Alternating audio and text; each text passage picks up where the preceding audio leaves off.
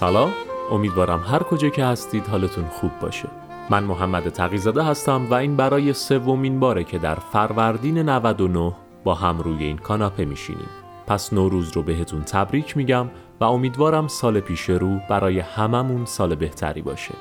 ما در پادکست کاناپه به داستانهای کوتاه درجه یک دنیا سرکی می‌کشیم کتابشون رو ورقی می‌زنیم و من به شیوه تقریبا نمایشی اونها رو براتون روایت می‌کنم.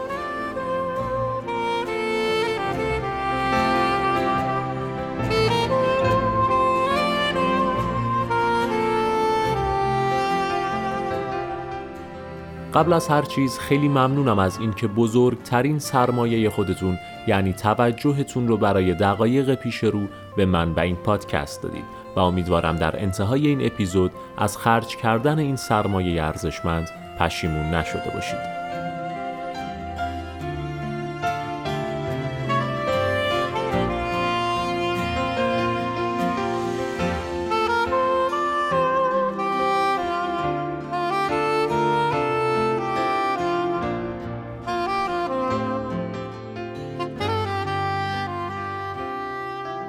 در اینستاگرام، توییتر و تلگرام می‌تونید با آیدی کاناپه underline پادکست با spell K A N A P E underline P O D C A S T من رو پیدا کنید. و علاوه بر اون اگر نظر، انتقاد، پیشنهاد و یا قصد معرفی یک داستان کوتاه درجه یک رو داشتید می‌تونید علاوه بر شبکه های اجتماعی از طریق ایمیل کاناپه underline پادکست at با هم در تماس باشید.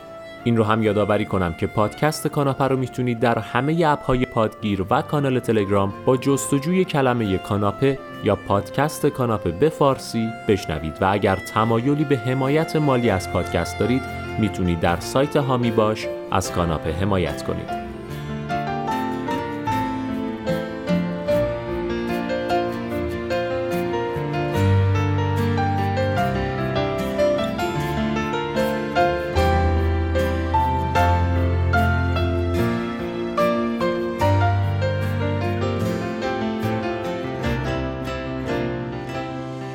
قبل از اینکه بریم سراغ داستان این اپیزود لازم می‌دونم که چند نکته رو اعلام کنم.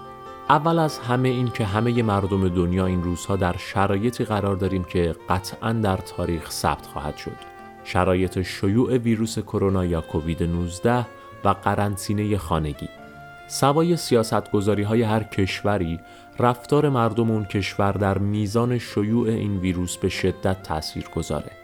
امیدوارم اگر مجبور نیستید که این روزها به محل کارتون برید علا رقم همه سختی هایی که همه ازشون آگاهیم در منزل بمونید کتاب بخونید فیلم و سریال ببینید به کارهای عقب افتادتون برسید و البته پادکست گوش کنید به همین جهت به تازگی در اینستاگرام کاناپه حرکتی رو شروع کردم تحت عنوان قرنطینه با پادکست توضیحات کاملش رو می‌تونید در صفحه اینستاگرام کاناپه بخونید یا با سرچ هشتگ قرنطینه با پادکست به پستش دسترسی داشته باشید. به همین جهت اینجا توضیح به خصوصی نمیدم که بیشتر از این وقتتون رو نگیرم. فقط اینکه هر روز یک پادکست درجه یک رو در استوری اینستاگرام بهتون معرفی می‌کنم و یه توضیح مختصری راجع بهش بهتون میدم تا هم حمایتی بشه از دوستان پادکستر هم قرنطینه شکل و حال بهتر و خوش رنگ تری به خودش بگیره. مسئله دوم مربوط میشه به این قضیه که به پیشنهاد یکی از دوستان خیلی خوب و خیلی عزیز که اتفاقا جزء مخاطبین کاناپه هم هست قرار شده تا یه مدتی به صورت آزمایشی من تحلیلی راجع به داستان ارائه ندم و بعد از اتمام داستان مخاطب رو با داستان تنها بذارم تا خودش تحلیل و نظر خودش رو از داستان داشته باشه. و اگر قرار باشه تحلیل یا نظری راجع به داستانی منتشر بشه حتما این کار در کانال تلگرام و شاید در صفحه اینستاگرام اتفاق بیفته. اینطوری شبکه های مجازی هم شکل هدفمندتری به خودشون می‌گیرن. پس از همین اپیزود در انتهای داستان شما میمانید و داستان و یک موسیقی خوب. اگر موافق باشید بریم و فضای ذهنیمون رو برای شنیدن سومین اپیزود آماده کنیم.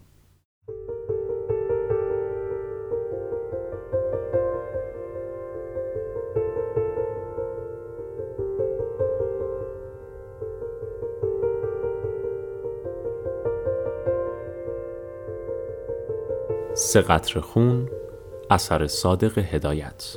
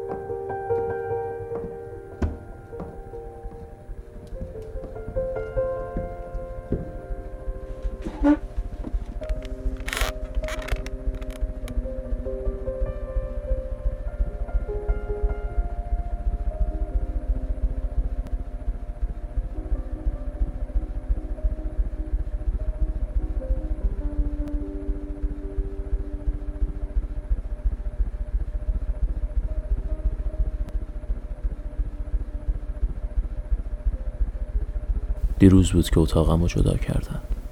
آیا همونطوری که نازم وعده داد من حالا به کلی معالجه شدم و هفته دیگه آزاد میشم؟ آیا ناخوش بودم؟ یه ساله تو تمام این مدت هر چی التماس می‌کردم کاغذ و قلم می‌خواستم بهم نمی‌دادن. همیشه پیش خودم گمون می‌کردم هر ساعتی که قلم و کاغذ به دستم بیفته چقدر چیزا دارم که بنویسم. ولی دیروز بدون اینکه خواسته باشم کاغذ و قلم و واسم آوردن. چیزی که اونقدر آرزو می‌کردم. چیزی که اونقدر انتظارشو داشتم. اما چه فایده؟ از دیروز تا حالا هرچی فکر می‌کنم چیزی ندارم که بنویسم. مثل اینه که کسی دستمو می‌گیره یا باز اون بیس میشه. حالا که دقت می‌کنم ما بین خطای درهم و برهمی که رو کاغذ کشیدم تنها چیزی که خونده میشه اینه. سه قطر خون.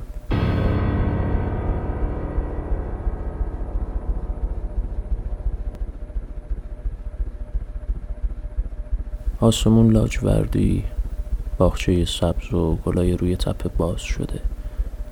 نسیم آرومی بوی گلا رو تا اینجا میاره ولی چه فایده؟ من دیگه از چیزی نمی‌تونم کیف کنم.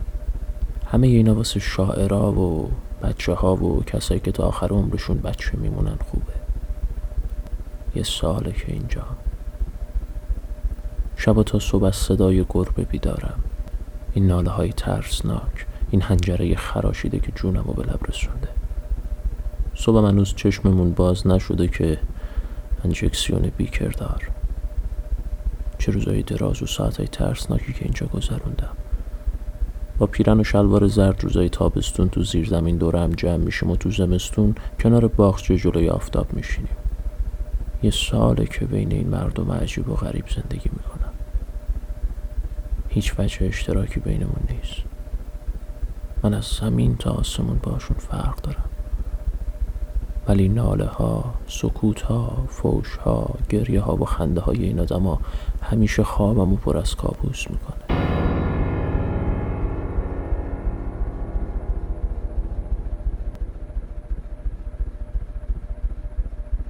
هنوز یه ساعت دیگه مونده تا شاممون رو بخوریم. از همون خوراکای چاپی. آش ماست، شیر برنج، چلو، نون و پنیر. اون هم به قدر بخور و نمیر. حسن همه آرزوش اینه که یه دیگه اشکنه رو با چهار تا نون سنگک بخوره. وقت مرخصیش که برسه عوض کاغذ و قلم باید براش دیگه اشکنه بیارن. اونم یکی از آدم های خوشبخت اینجاست.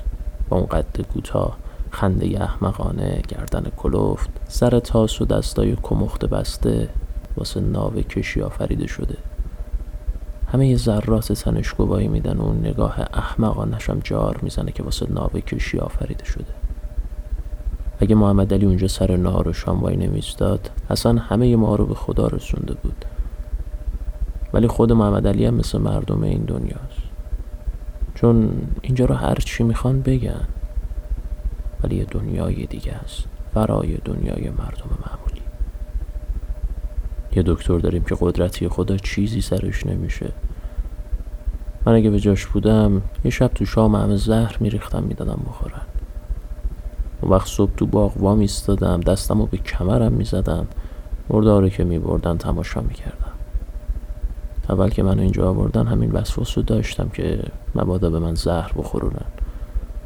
دست به شام و نهار نمی‌زدم تا اینکه محمد علی از اون میچشید. اون وقت میخوردم. شب و هراسون از خواب میپریدم. به خیالم که اومدن منو بکشن. همه اینا چقدر دور و محو شده. همیشه همون آدم ها همون خوراک ها همون اتاق که تا کمر کشش بوده دو ماه پیش بود یه دیوونه رو تو اون زندون پایین حیات انداخته بودن. با تیله شکست شکم خودش رو پاره کرد. روداشو بیرون کشیده بود و با اونا بازی می‌کرد. می‌گفتن قصاب بوده. به شیکم پاره کردن عادت داشت. اما اون یکی دیگه که با ناخون چشمای خودشو ترکونده بود دستاشو از پشت بسته بودن. فریاد می‌کشید و خون به چشمش خوش شده بود. من می‌دونم. همه اینا زیر سر نازمه. مردم اینجا همه هم اینطور نیستن. خیلی از اونها اگه معالجه بشن و مرخص بشن بدبخت میشن. مثلا این سقرا سلطان که تو زنون است. دو سه بار می‌خواست فرار کنه گرفتنش. پیر زنه اما صورتشو گچ دیوار میماله و گل شمدونی هم سرخا بشه خودشو دختر چهارده ساله می‌دونه. اگه معالجه بشه و تو آینه نگاه کنه سکته می‌کنه. بدتر از همه تغییر خودمونه که می‌خواست دنیا رو زیر رو بکنه. با اینکه عقیدش اینه که زن باعث بدبختی مردم شده و برای اصلاح دنیا هر چی زنه باید کشت عاشق همین سقرا سلطان شده بود. همه این زیر سر نازم خودمونه. اون دست تمام دیوونه ها را از پشت بسته. همیشه با اون دماغ بزرگ و چشمای کوچیک به شکل وافوری یا ته باغ زیر درخت کاج قدم می‌زنه. گاهی خم میشه پایین درخت رو نگاه می‌کنه. هر کی ببینتش میگه چه آدم بیازار بیچاره ای که گیره یه دست دیوونه افتاده. اما من اونو می‌شناسم. من می‌دونم اونجا زیر درخت سه قطر خون رو زمین چکیده. یه قفس جلو پنجرش آویزونه. قفس خالیه چون گربه قناریشو گرفت. ولی اون قفس رو گذاشته تا گربه ها به هوای قفس بیان و اونا رو بکشه. دیروز بود. دنبال یه گربه گل باقالی کرد. همین که حیوان از درخت کاج جلوی پنجرش بالا رفت به قراول دم در گفت حیوان رو با تیر بزنه. این سه قطر خون مال گربه است. ولی از خودش که بپرسن میگه مال مرغ حقه. همه اینا غریبتر رفیق و همسایم عباسه. دو هفته نیست که اون آوردن. با من خیلی گرم گرفته. خودشو پیغمبر و شاعر می‌دونه. میگه که هر کاری به خصوص پیغمبری بسته به بخت و تال است. هر کسی پیشونیش بلند باشه اگه چیزی هم بارش نباشه کارش می‌گیره و اگر علامه دهر باشه و پیشونی نداشته باشه به روز اون میفته. عباس خودشو تارزن ماهری هم می‌دونه. روی یه تخت سیم کشیده و به خیال خودش تار درست کرده و یه شعرم گفته که روزی هشت بار واسم می‌خونه. انگار واسه همین شعر اونو به اینجا آوردن. شعر یا تصنیف غریبی گفته. دریقا که بار دگر شام شد سراپای گیتی سیه فام شد. همه خلق را گاه آرام شد. مگر من که رنج و غمم شد فزون جهان را نباشد خوشی در مزاج. به جز مرگ نبود غمم را علاج. ولی در آن گوشه در پای کاج. چکیده است بر خاک سه قطر خون.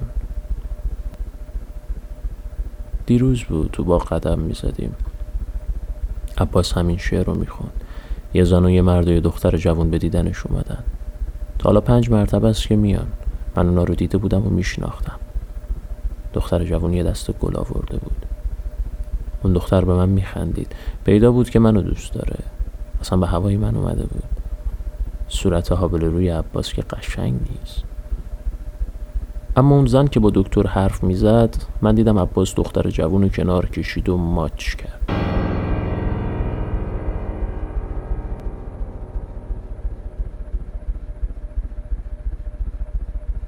تا حالا نه کسی به دیدنم اومده نه واسم گل آوردن.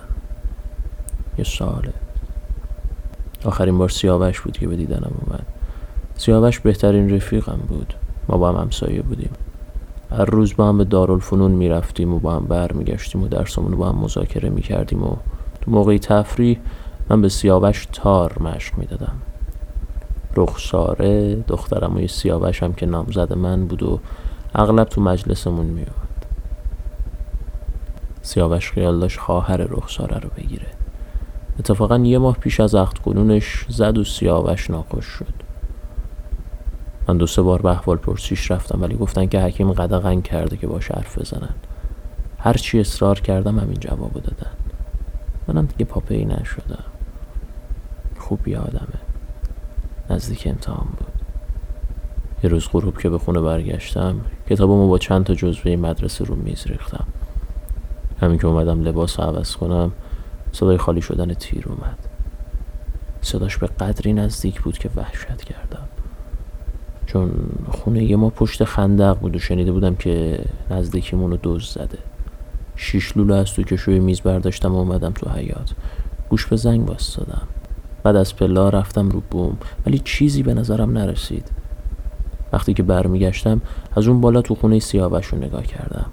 دیدم سیاوش با پیرن و زیر شلواری وسط حیات واسطاده من متعجب گفتم سیاوش تویی؟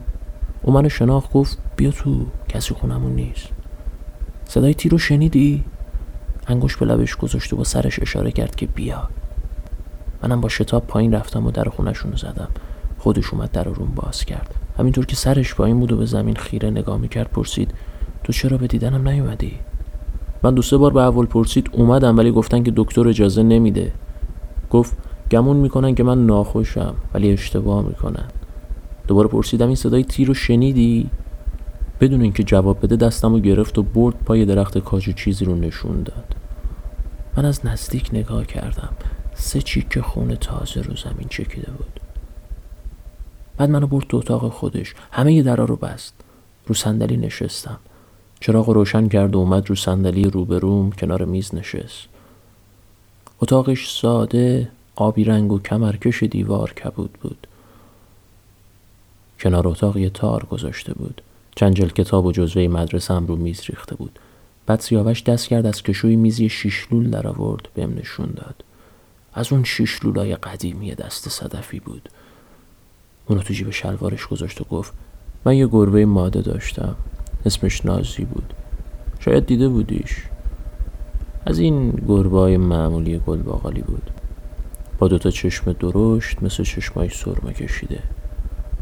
رو پشتش نقش و نگارای مرتب بود. مثل اینکه روی کاغذ آب خوشکن فولادی جوهر ریخته باشن و بعد از وسط تاش کرده باشن. روزا که از مدرسه برمیگشتم نازی جلو میدوید. میو میو می‌کرد. خودشو به میمالود. وقتی که میشستم از سر و کولم بالا می‌رفت. پوزش رو به صورتم می‌زد. با زبون زبرش پیشونیمو میلیسید و اصرار داشت که ببوسمش. انگار گربه های ماده مکارتر و مهربونتر و حساستر از گربه های نرن. نازی از من گذشته با آشپز میونش از همه بهتر بود چون خوراکا از پیش اون در میومد ولی از گیس سفید خونه که کیابیا بود و نماز می‌خوند و از موی گربه پریز می‌کرد دوری می‌کرد. لابد نازی پیش خودش خیال می‌کرد که آدما زرنگتر از گربهان و همه ی خوراکای خوشمزه و جاهای گرم و نرم و برای خودشون اتکار کردن و گربه ها باید انقدر چاپلوسی بکنن و تملق بگن تا بتونن با اونا شریک شن. تنها وقتی احساسات طبیعی نازی بیدار می‌شد و به جوش میومد که سر خروس خونالودی به چنگش میافتاد و اونو به یه جونور درنده تبدیل می‌کرد. چشماش درشتر می‌شد و برق می‌زد. چنگالش از توی غلاف در می اومد و هر کسی که بهش نزدیک می شد با خرخرای طولانی تهدید می کرد بعد مثل چیزی که خودشو فریب بده بازی در می آورد چون با همه قوه تصور خودش کله خروس و جونور زنده گمون می کرد دست زیرش می‌زد براق می‌شد. خودشو پنهون می‌کرد. تو کمین میشست دوباره حمله می‌کرد و تمام زبردستی و چالاکی نجات خودشو با جست و خیز و جنگ و گریزای پی در پی آشکار می‌کرد.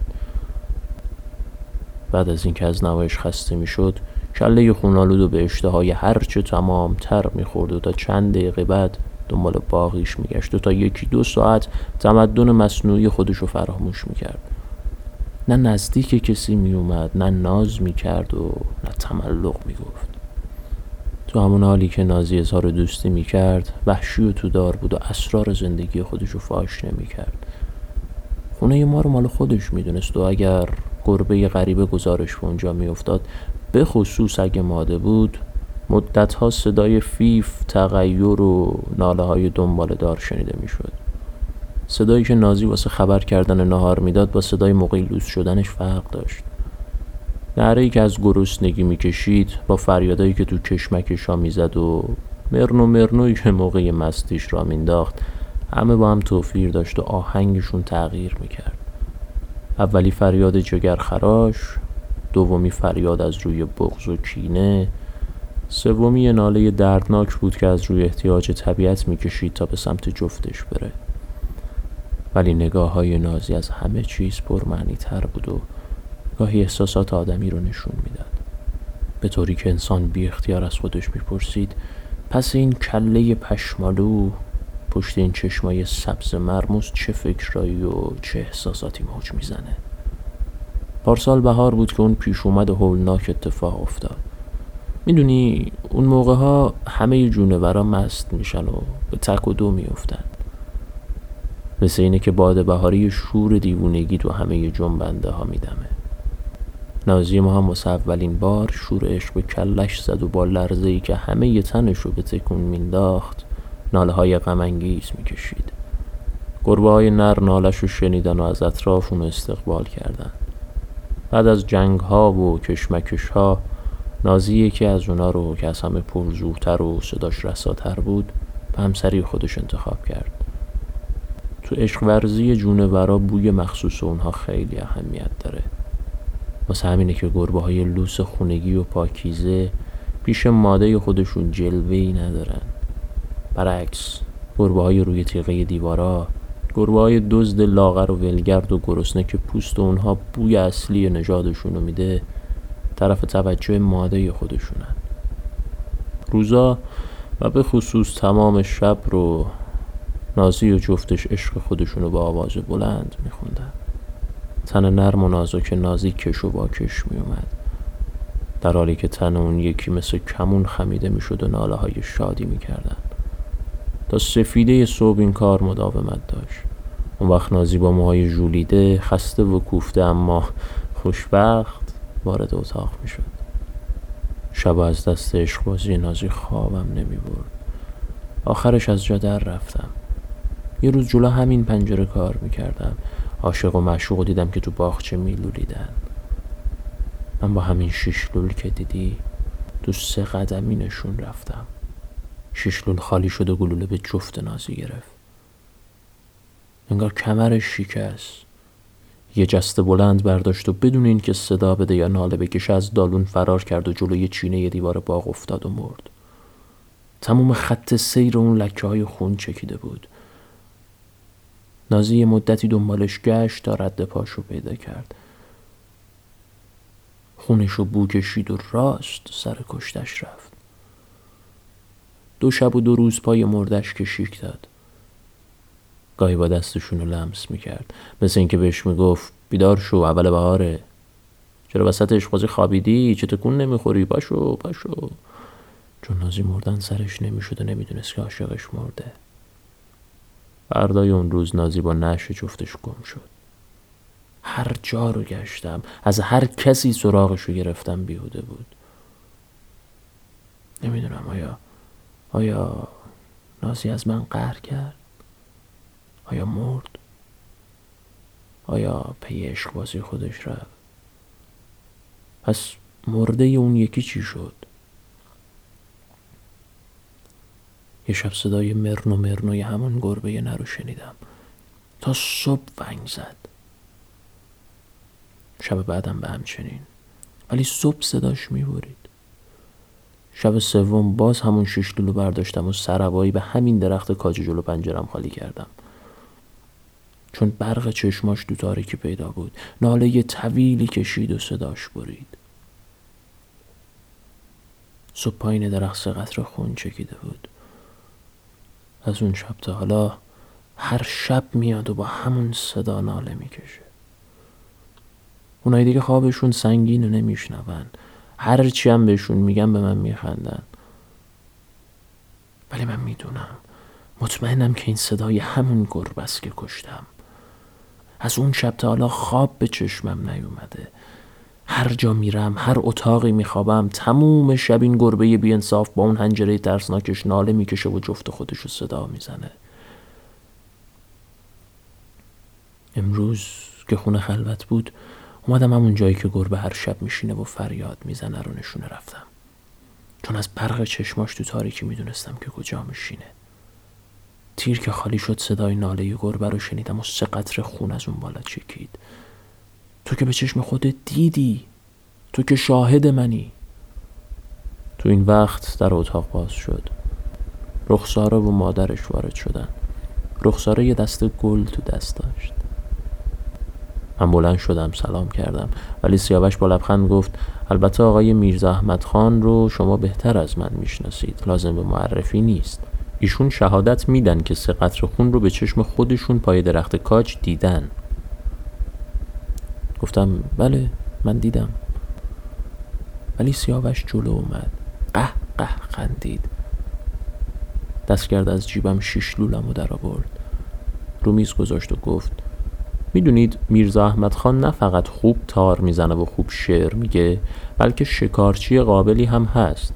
خیلی خوب نشون می‌زنه. بله امروز عصر اومدم که جزوه مدرسه از سیاوش بگیرم. واسه تفری مدتی به درخت کاج نشونه زدیم. ولی اون سه قطر خون مال گربه نیست مال مرغ حقه. می‌دونید که مرغ حق سه گندم از مال صغیر خورده و هر شب اونقدر ناله می‌کشه تا سه قطر خون از گلوش بچکه. و یا اینکه گربه قناری همسایه رو گرفته بود و اونو با تیر زدن و از اینجا گذشته. حالا سب کنید تصنیف تازه‌ای که در آوردم بخونم. تا رو برداشتم و آواز و با ساز جور کردم و این اشعار رو خوندم. دریقا که بار دگر شام شد. سراپای گیتی سیه فام شد. همه خلق را گاه آرام شد. وگر من که رنج و غمم شد فزون جهان را نباشد خوشی در مزاج به جز مرگ نبود غمم را علاج. ولی در آن گوشه در پای کاج چکیده است بر خاک سه خون. به اینجا که رسید مادر رخساره با تغییر از اتاق بیرون رفت. رخساره ابراشو بالا کشید و گفت این دیوونه است. بعد دست سیاوش رو گرفت و هر دو قه قه خندیدن و از در بیرون رفتن و در رو برون بستن. تو حیات که رسیدن زیر فانوس من از پشت شیشه پنجره اونا رو دیدم که همدیگه رو بغل کردن و بوسیدن.